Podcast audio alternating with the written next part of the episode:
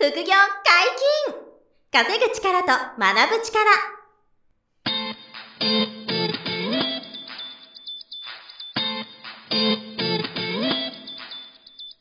この番組は稼げるようになりたいを叶える副業アカデミーの提供でお送りいたします。副業アカデミーはあなたが副業で稼げる状態になることにコミットしたスクール。初級コースから上級コースまでさまざまなジャンルの副業ノウハウを学んでいただけます詳しくは副業アカデミーで検索くださいこんにちは、小林正宏です。山本博です。よろしくお願いします。はい、よろしくお願いします。本日新しいゲストに来ていただきました。副業アカデミー受講生で輸入販売講座の認定講師、小松明人先生です。よろしくお願いします。よろしくお願いします。こんはいにちは、小松です。よろしくお願いします。よろしくお願いしますはい、ありがとうございます。すごくこのラジオを聞いていただいているということで。ねもうヘビーユーザーですね。ありがとうございます。毎週2回聞いてくださって毎週2回もう日常、ルーティンになってますよね。は だから我々とも初めて会った気がしないという。い もうそうですね、10年来の友人みたいな感覚です。あ、ずいぶん長いの。なんなら地元一緒かなっていうような感ああ、よかったです。山本さんも初めましてですけど、全然そんな感じもせず。じです。そうですね。知ってる人みたいな先週だったかなっていう感 まあ聞いてるとそういう気持ちになりますよね。聞いていただいじで。て。なりますね。親身がこう、親しい感じになりますよね。毎週声聞いてくれてるからっていうね。はいありがとうございます。はいで、小松さんはもともとは副業アカデミーの受講生。あ、今も受講生なんですよね。そうなんですよ。今2つ、えっ、とですね、正式に言うと今3つ講座を受けていて、はい。で、先に講師のお話をさせていただくと、輸入販売講座っていうのを、え2年間受講していて、はいで。途中からあの講師として、認定講師として、うんえー参加をさせていただいておりはまあ、後でます。話してもらいますけど、大きな成果を出されて、先生側もやってくれてるということですね。なるほど。そうですねはい。そして受講生側としては、うん株式投資講座。はい。であと今、ライティング講座も受講してたり、うん途中でメルカリ講座とか、あの、杉田先生のメルカリ講座とかも挟んでるような状態ですね。うん。素晴らしい。すごいいろいろ受けていただいてるんですよ。全然素晴らしくはないんです、これ。いやー、なるほどありがたいことなんですけど。学長からしたらもうホクホク顔だよ。僕は本当に感謝なんですけど、はい。だからそれで大きな成果を出してくれて、うんあの、まあ、いわば、こう、受講生さんに対してのお手本みたいな風なことでも、はいはい。あの、サポートしてくれてると。うんうん。いうことでもあるんで、はいなので、まあ、受講生さんとしての目線と、うんあと、こう、教える側の目線と、どっちもね、小松は持ってくれてるんですよ。はいはい。で、物販とか株とか経験の幅があるのと、うんうんあともともと会社員さんだったんですけど、脱サラも達成したんですよね。そうですね。だからいろんな経験があるんで、ちょっといろんなテーマでお話聞いていきたいなと思ってるわけなんですけど、はい。今日は、1回目はですね、あの、まあ、自己紹介も含めて、うんえーどういう過程でこう結果を出してきたかっていう、で、脱サラできるレベルになるまでってどんなことだったのかっていうのをちょっとね、聞いていきたいなって思ってはいはい、お願いします。はい。はい。お願いします。ちょっとじゃあ、あの、自己紹介的にお願いしていいですか？はい。はいえー、小松明人です。よろしくお願いします。お願いします。はい。私、もともとですね、大学卒業してから、うんえーと、そのまますぐ就職して、はい。会社員で働いてたんですよ。もともとあの、医薬品を売っていて、例えばあの、病院とかで風邪ひくと、あの、喉痛い時に喉の痛みを治める薬とかってもらうじゃないですか。はい、はい、はい。で、そういった薬を扱う会社にいました。うんで、その後生命保険業界とか、はいあ。とその後にまたもう一回医療業界に戻って、まうん。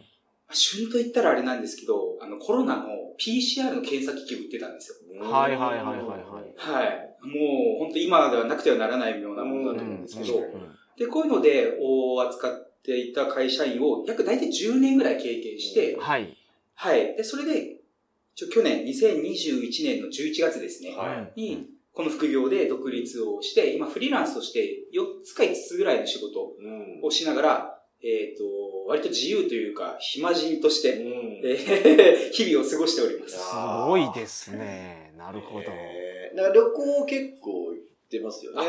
行ってます。ちょうど今この収録してる7月はいと8月は今めちゃめちゃ今までの中で行ってて、ええはいはいはい15都道府県ぐらいを今もうぐるぐるひゃー回ってます。15都道府県。15都道府県ぐらいまで2ヶ月で。はいだから2ヶ月のうち3週間から4週間ぐらい家にいないんですよ。ふわー。なるほど。どこに住んでるかわかんないですけど、はい感覚がはいはいこれってだから、もうインターネット環境があって、パソコン、スマホがあれば、はい仕事っていうか、その、お金を稼げちゃってるということですか？おっしゃる通りです。なるほど私の今、その副業とかやってるものって全部パソコン1台でできるので、うんまあ、パソコン、あるいはスマホ、うんこういった電子機器でできるので、場所を選ばないんですよね。はいはいはでもう北は北海道、南は沖縄まで、うんまあ、どこに行っても同じクオリティの仕事ができるっていう状態ですね。ん、なるすほど。ごいななんか理想、憧れる人多くないですかね、このライフスタイル。はいはいはいはい。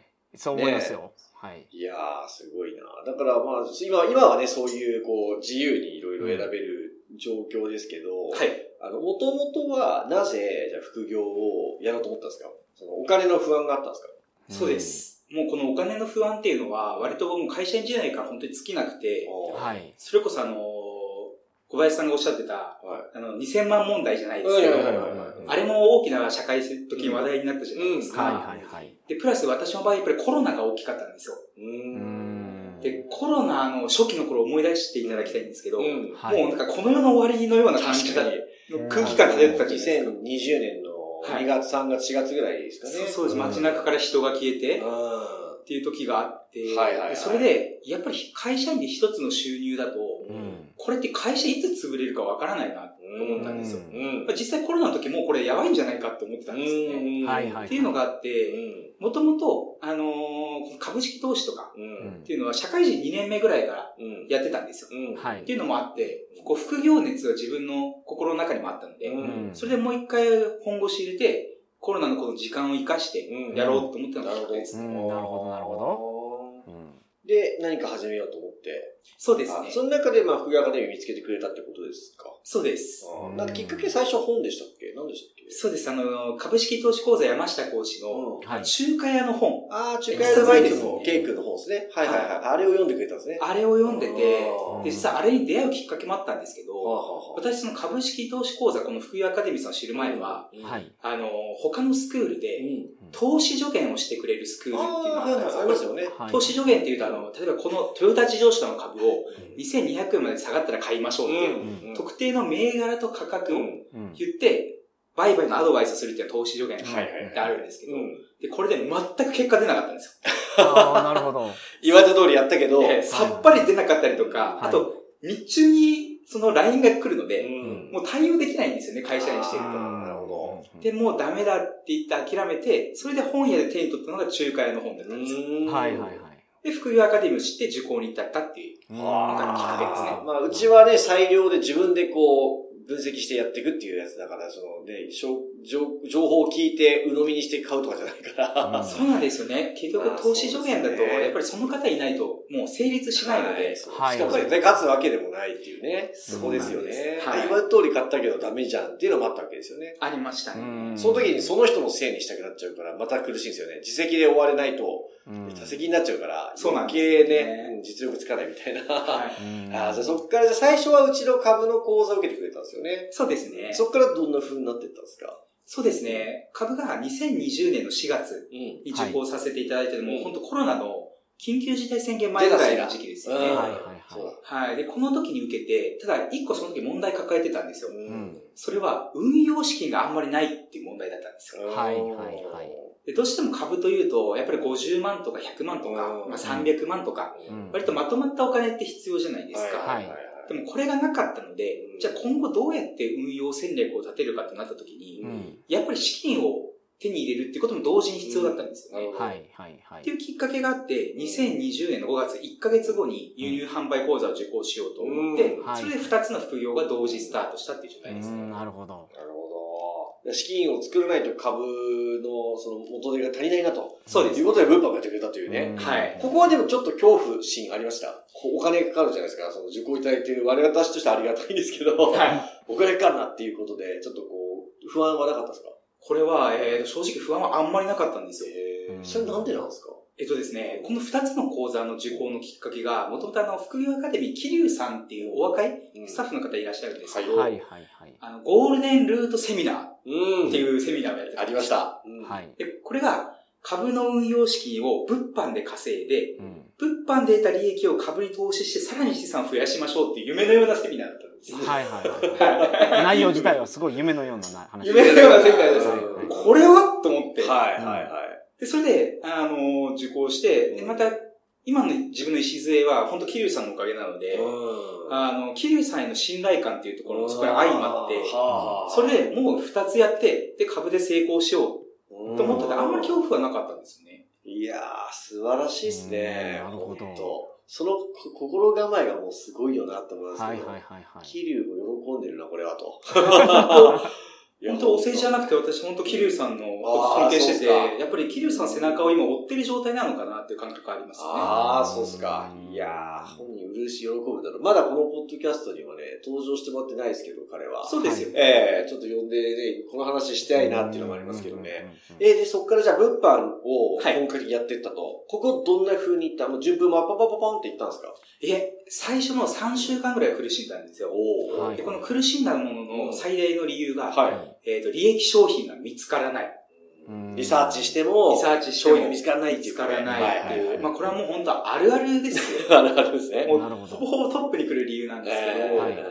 で、これはですね、やっぱりリサーチ方法に慣れてないですえし、うん。うん。そもそも自分の力が足りない。うんっていうのが一番ですね。なるほで、3週間苦しんだんですけど。ど、やっぱり徐々に慣れて、うん。えっ、と、4週間目、あまあ3週間経った頃くらいから、うん。だんだん見つかるようになってきて、うん。で最初、あのー中国からこれ仕入れてるんですけど、はい。はい。中国の代行業者にこの発注を行う目安っていうのが、うん儲かる商品が10商品見つかったらっていう基準があるんですよね。はいはいはい。で、この見つかったのが3週間ちょっとしてからだったんですよ。うんうんでもそこからは一気に、なんていうんでしょう、すごい極端な右肩上がりでガーッと進みましたね。はあ。でも、それって、その3週間っていうのが、長いのか短いのかっていう議論も一つありますよね。うんありますね。ね、これあの、きリスナーさんによってもね、差出ると思ってて、はいえ、そんなかかるんだと思う人もいれば、うんえ、3週間すごい頑張ったら、もうそこまで行くんだっていうことでもあると思うんでね、はい。捉え方一つですけどね、うんそうです結ね。構でも、すごいいいペースでうまくいってるのかなっていう印象もありますけどね、パッと聞くとね。そうですね。でも最初の3週間は、うわ、むずいむずいっていうのがあったと。ありましたね。まあ皆さんここで最初つまずきますからね。で、そうです見つからないんで、つって心が折れそうになるみたいなのは、確かにね、最初のハードルではあるんで、そこはどうやって乗り越えたんですか？そうですね。私の場合、もうやるしかなかったんですよ。あもうコロナで外出もできないですし、うん。はいもはいうはい。やるしかないの一点張りだったんですよ。ああ、うんだから、あの、排水の陣じゃないですけど、危機感がちゃんとあって、はい。やるしかねえと決まってたんだ。そうなんですよ。このコロナって、まあ今までのいろんな嫌なことって世の中たくさんあったじゃないですか。うんはい。でも、このコロナってものすごいやっぱり嫌なことだったんですよ、私にとっても。ううんんでもこの嫌なことの時に、それと向き合って乗り越えていかないと、もうんうこれ以上頑張れることってここで諦めたらもうこの先ないんじゃないかなと思ってたんですよ。はいはいはなるほどね。今頑張れなければ、そうそう先そも厳しいと。うんコロナで、いやでもやっぱり諦めてダメだったってなった時に、また次すごくものすごい嫌なこと来た時に、うん。多分もう頑張れないなと思ったんですよ。うんはあ、な冷静ですね。冷静というか、なんて言うんだろう。よく考えてそういうふうに、今やらなきゃダメだろうとそうです、思えたんですね。はいうんはあ、なるほどね。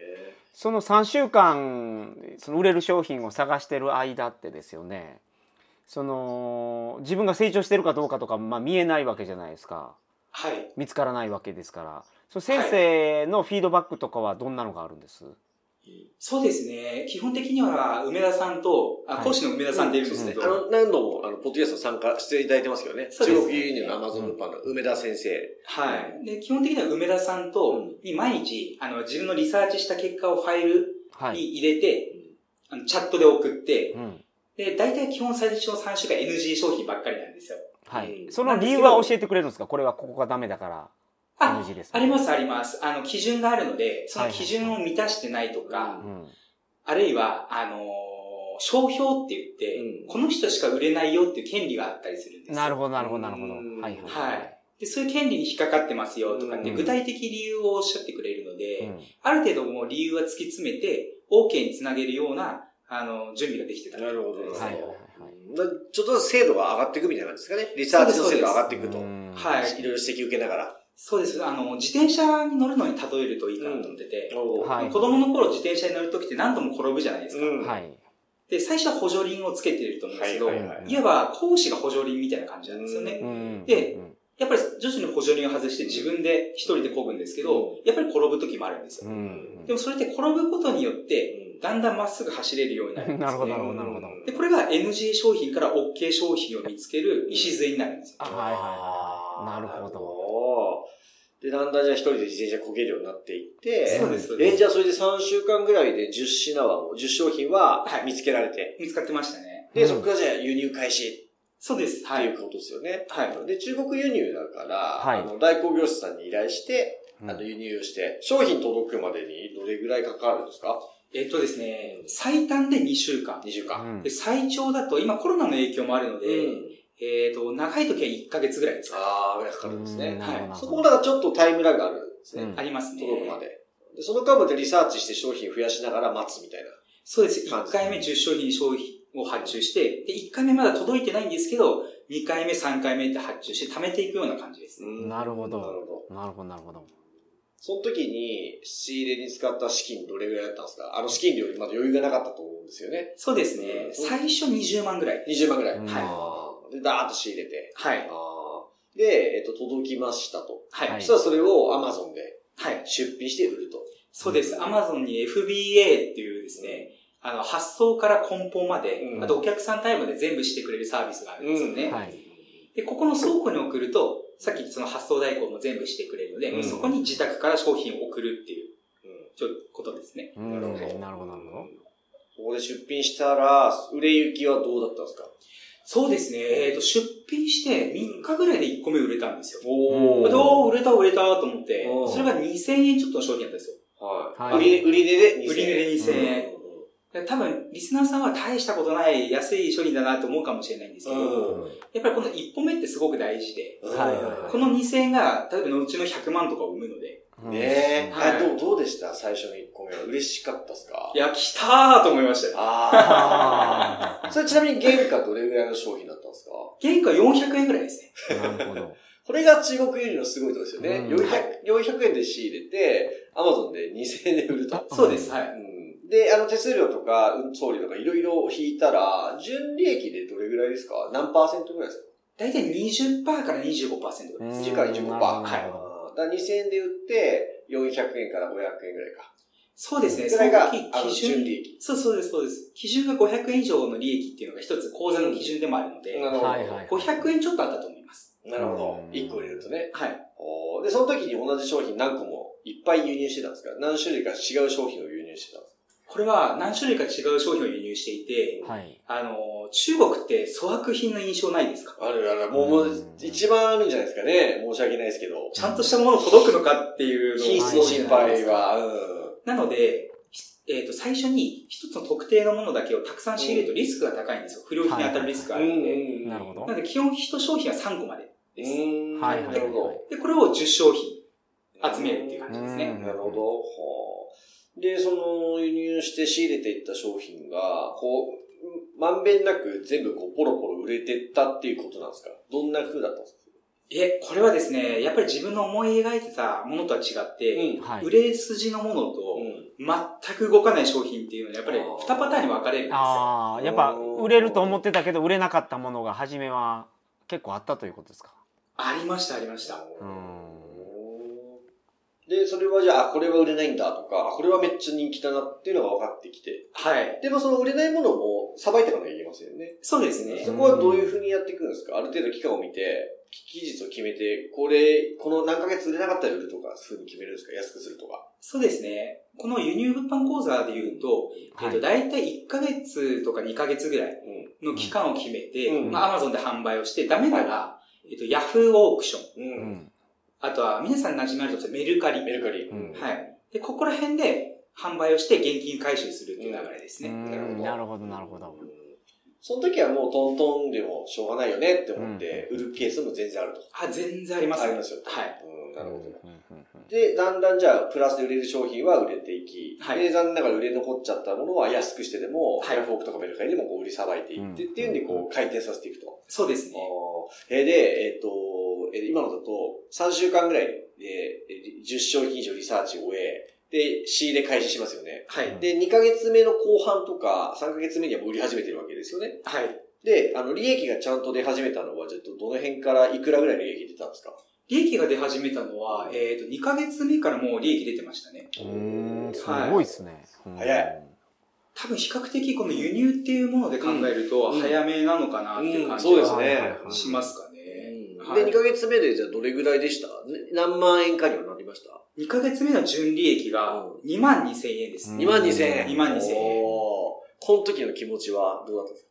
そうですね。あ、会社員以外で稼げる術を一つ手に入れたかなとなるほど。まあ、その実感は湧きますよね。2万円も入ってくれば。このゼロうんを1にした体験ですよね。そうですねここがでかいっすね。やっぱり0から1が一番大変ですうんいやそうですよ1から10の方が全然楽です。そうそうそう。ほんとはい01の方がね、やっぱ大変なんで、はいはいはい物事大体そうじゃないですか。はい。えー、そしたらその後3ヶ月目からは、もう楽し、楽しいですか？どんな感じだったんですか？ああ、もう楽しいと、あと忙しいの2つでした。あーあのはいはいはいはい。これ2万2000円の利益が出た時って、もう4回ぐらい発注してたんですよ、すでに。はいはいはいそうか。なので、えーっと、100個以上のうん商品がこれから届くことになってたので、なるほどもう梱包して家から送んないといけないので、はあ。もう次から次へとやらなきゃいけないことだらけで。楽しい、忙しいが混在してましたね。なるほど。ど利益も2万出たから、はい出たけど、もう今発注してるのがこの後めちゃめちゃ来るから、は全部さばかなきゃなみさばけば売った分利益出るぞっていう意味でもあるから、頑張るぞみたいな。はい。あの、一旦自分のお家に物を届けてもらって、で、検品とかこう確認してから Amazon に送るみたいな流れですか、そうですね。うんじゃあ一回こう経由してるから物をさばいていくみたいなことはちょっとあるわけですね。ありますね。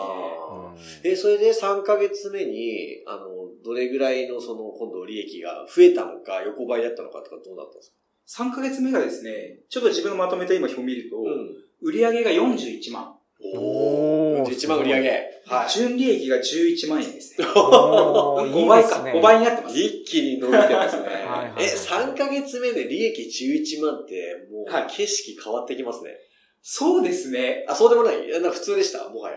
いや、普通ではなかったんですけど、ど、どどんな感じですか？これ多分ネットあるあるかもしれないんですけど、11万円を目の前でポンって現金で渡されたら、ものすごい実感湧くじゃないですか。はいはいはいはいはいパ。ソコンの画面上にそうそうなんですよ。11万って書いてあるみたいな。11万って書いてあるので、これあの会社員の時も普通に年間1億とか売ってたんですよ、営そっかそっかでも実感ないんですよね。1あー億売ってる実感ってないんですよ。ああ、そっかそっか。だからちょっと感じづらかったところはネットの副業あるあるかもしれない。なるほど、はいなるほど。じゃあ、こう、画面上には利益出てるっていうことになっていますね、と。なっていますけど。なるほど。いその頃もでも次のもう仕入れ、輸入の発注はどんどんされてるわけですよね。あもうめちゃくちゃしてましてると。はいその時商品は3ヶ月目の11万儲かってる頃には、はい何商品ぐらい自分のリストというか、あの、う売れ、売れる、仕入れていく商品が何、何品ぐらいあったんですか？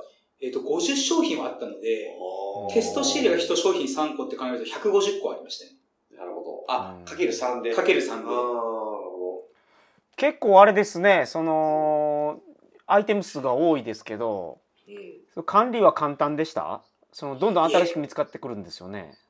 そうですね。見つかれば見つかるほど管理は煩雑になっていきます。はいはいはいはいはもう頭の中で覚えようと思ってもうん、ちょっとさばけない量になってきますうんね。うんなので、それは常時、まあ、リストを見返したりですとか、ある程度自分の中で優先順位つけて整理整頓してやっていくってことは一つ重要ですよね。はいはいはいはいはいはい。あの、エクセルとかを使って管理とか、なんかやり方はどういうふうにするんですか？そのリストの管理とかは。私は仕入れた商品を、の原価とかを全部自分でエクセルで作って、う。うんん全部入力してあるんですよ。うん。で、はい1回目の発注はこれのリストで、原価いくら、かかった経費いくらってまとめてあるので、それを見返して整理してました。うん。なるほど、うんなるほどなるほどそれは今も同じ手法ですか？あ、今も同じです。今、多分累計で今、90何回か発注してるんですよ、今まで。輸入やってからなので、1回目から90回目までのやつを一つのエクセルで全部今、シート分けて管理してます。管理してるとすごいですね。えすごいないや、でもね、本当資料のまとめも丁寧にやってますよね。はいいろいろ。小野さん自分自身はそんな大したことないってね、いつも言うんですけどね。。そうですね。もしこれが、あの、学長のお世辞でなければ、なんですけど、お世辞じゃないですよ。お世辞じゃないですよ全然。全然。でもこれは会社員の経験が役立ってますね。ああ、だからそれは本業のその、お仕事が副業に役立ってるんだ。うんそうなんですよ。営業だったので、やっぱり数字を、1日ごとの売り上げを追ってたんですよ、ずっと。はいはい日売りをね。日売りを。で、これ、えっと、割と1年単位まで追うので、うん、リスト管理しないと、本業って成り立たなかったんですよ。うんで、それを副業に応用してるっていうだけですね。なるほど、なるなるほどほど。なるほど本業が副業に来たパターンですね、それはね。そうですね当たり前にその辺は管理できるわけですね。はい。うん、え、それで、そこから数字の伸びをちょっと聞きたいんですけど、あ、はい数字の伸びとか、あと苦戦したことがあれば聞きたいんですけど、はい。まあ、3ヶ月目に11万で生きてましたよね。はいで、そこからどういうふうにこう、売上利益がおおよそ伸びていったんですか？何ヶ月目でどんくらいみたいに聞きたいんですけど。じゃあ、節目のところでちょっとご説明させていただきますね。はえっと、半年後が、い。うんえー、57万5千円。売り上げがですね。売上が57万。うんはい。で、利益は2ヶ月目にちょっと減っちゃって、うん9万5千円。はい。おちょっとじゃあここは横ばってるっていうか、うんちょっと利益数字は同じぐらいなんですね。そうですね。で、ここからまだ少し先に進んで、もうその半年後の、この輸入始めて1年後。はい。はい。1年後の売り上げが、えー108万円。おー、倍になりましたね。一気にいったんですけど。はいはいはい倍、倍だ。倍ですねうん。108万円で、えっ、と、純利益が38万円です。おー、いいですね。おー。はい、利益率がもう30%超えてきてると。うん純利益36%ですね。36%。はいこれも利益率もちょっと上がり、上がってきてますか？最初の頃よりも。最初の頃より、えーと、多分20%ぐらい上がってます。すごいですね。これは何なんだろう？その仕入れの精度が上がったのかな？や安く買える実力がついたんですか？いえ、これはですね、実力がついたっていうのも一つあるんですけど、はい。あのー自分のオリジナル商品おうん手掛けて、は多分梅田さんの時にすごい梅田さんの時、うん、この話出てました。はいうんで、最初は相乗りって言って、既製品を輸入して売るっていうことだけだったけれど、そこにオリジナルの商品を入れてってると。それで利益率が、あの、増えてったってことね。そうですね。ああ、なるほそれで利益率がちょっと格段と上がったかなっていう感じです、ね。なるほど。ど。なるほど。あーなるほ何ヶ月目ぐらいからオリジナル商品を組み入れられたんですか？そうですね。私割と早くて、えーっと、は、7ヶ月、8ヶ月目ぐらいでもう手掛けてました。ど。うーん。なるほど。あの、ものとしてはどんなジャンルなんですか？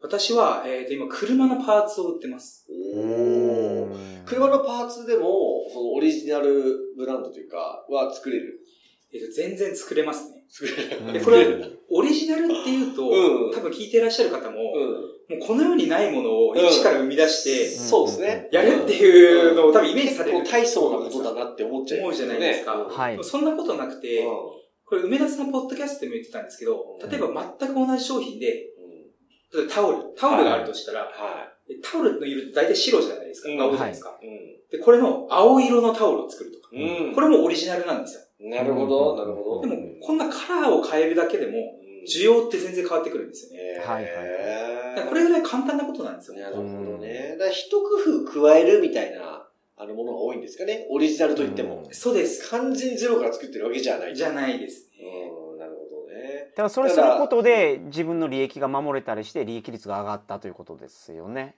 おっしゃる通りです。やっぱり必然的にライバルがいないので、うん価格を高くしても売れるので、利益幅も伸びますよね。うんなるほどまあ、真似されにくくなりますもんね、もちろんね。そうですねうん、。なるほど。いや、すごいね。だからもう1年目で、1年12ヶ月で、その月100万超え、はい。売上で、ね、利益がえ38 8万円でしょ？すごいえ、その時に、まだ会社員やってるわけですよね。あ、会社員でした。うんえ、その頃どんな気持ちでした、あの、かなり自信ついてたんですか？そうですね。もう、まあ、物販で、ある程度この収入の柱うんの一つができたなっていう確かな自信と、うんあとこの頃転職したんですよ。うん。はいはいはい。転職したのか。はい。で、この頃、私ずっと札幌に住んでて、はい1年間これ札幌でずっとやってたんですよね。うん。はい。で、さ転職と同時にこっち関東に引っ越してきたんですよ。う。うんん。で、それがちょうどこの売上100万円の時だったので、うん。えっ、と、そっちの方でも割と時間あ取られてたのもあって、まあ、両方バランス見ながら回してたっていう感じですかね。はあ、結構転職引っ越しで忙しい中で、副業で、はい輸入アマゾン物販やってて、それで100万売り上げてたってことですよね。そうですね。ああの、最初の頃と、その1年後で、や、やってる作業時間の変化はありましたか？ありますね。私最初のこの苦しんだ3週間は、えっ、と、1日、どんなに少なくても2時間うんやってて、多い日は15時間やってたんですよ。え、うん最初の3週間ね、一番最初の。そうです。あの、1日ですね。1日15時間やってる日もあった。はい。うわー、ストイックだな休みの日にやってたんだ、それは。休みの日もそうですし、ええあと本業でも外なかなか出れないので、はい。合間見ながらちょこちょこ進めて、ここれは反面教師としてちょっと、反面教師ですよね。やったらいかんことですからね、これは皆さん。そうです。山本さんおっしゃる通りです。まあでも、あの、本気でやってたんだ、そこはいはいはい。そうですね。もう人生かけてたんで。なるほど。はい。で、それが12ヶ月目はどうなってたんですか、作業時間とかのバランスで言うと。大体1日1時間ですね。うんあら。減ってってたんだ。あ、減ります、減ります。減るんだ全然減ります。はもうすごい。これはでかいですね。い。労働時間が、あの、倍々増えてると大変だけど、うんそうじゃないんだ。そうなんですよ。これ、労働時間と収入っていうのは比例しないんですよね。うんこれは重要な話ですね。はい。はいはい物販でね、労働集約型だと思うと、ややればやるほど稼げるけど、時間がどんどん増えちゃってってなるとね、みんなひよじひよっちゃうじゃないですか。うんそうじゃなくなっているということね。そうなんですよね。すごいだから、1日1時間ぐらいで月100万ぐらいの売り上げをやれるようになってきてたと。はい。12ヶ月でね。はい。すごいですねすごいですね、本当に。うんいやいや全然すごいことはないんですよ。これすごいように見えるっていうだけです。見えるだけ。見えるだけ。これ誰でも全然できるんですよ。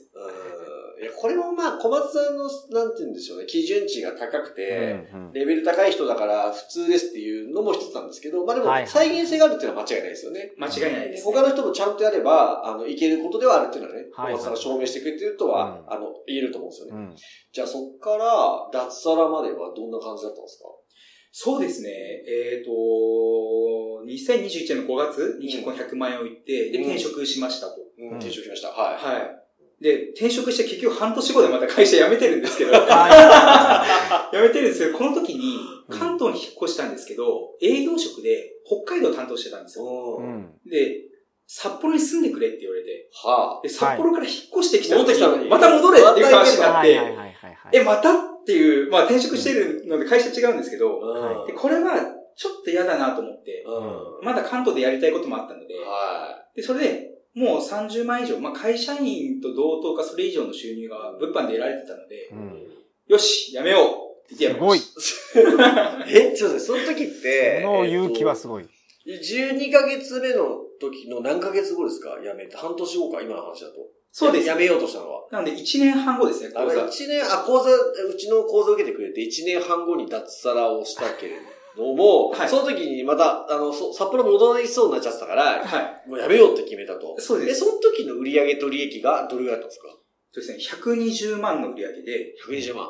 純利益はちょっと落ちて36万です、ね。36万。はいああ、でもそれはだから、毎月も達成できるようになってるんですよね。そのレベルそうそううです。毎月大体この35万以上が半年ずっと続いてるような状態です。はい。で、まあ、ご飯食べられるから、あの、やめようっていうふうになったんですね。そうです。転職した会社半年で勤務終えて、終えて、すごいえ結構、そこはどうでした？勇気持ってやったのか、さらっといけちゃったのか、どうだったんですか？さらっといけちゃいました。さらっといけちゃった。そうなんですよ。私さらっといけちゃって、これなんでかっていうと、うこれ物販とか、それこそ小林さんやってる不動産もそうなんですけど。結局1日1時間しかこれかからないで30万じゃないですか。ん。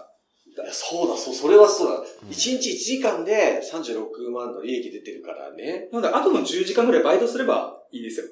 極論ああ、最悪。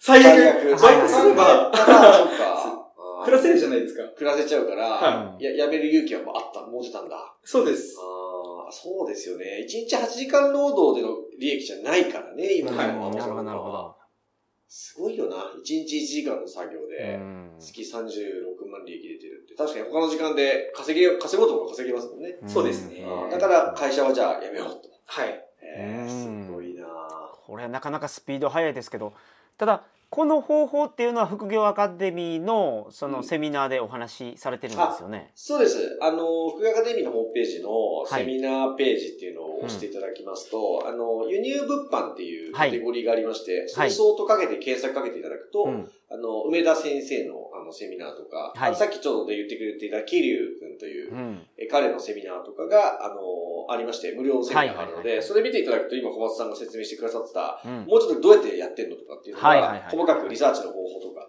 までも教えさせていただいているので、うんまずはその無料セミナー見ていただくと、はいあの、感じ掴んでいただけるかなと思います。そうです。ね。はい。今日の話を聞いてその輸入物販に興味を持った方はぜひはい。ご覧くださいませ。そうですね。ちょっと続きは次回以降また聞いていきたいそうですね。あのー小松先生にはいろいろ聞きたいことがたくさんあるので、はい。はい。ここからどんどん聞いてください。何回かにわたってゲスト出演していただきます。よろしくお願いします。はい、お願いしおます。願いします。副業解禁稼ぐ力と学ぶ力、そろそろお別れのお時間です。お相手は小林正宏と、小松明人と、山本博でした。さようなら。さよなら。さよなら。この番組では皆様からのご質問を大募集しております。副業に関する疑問、質問など、副業アカデミーウェブサイト、ポッドキャストページ内のメールフォームよりお送りくださいませ。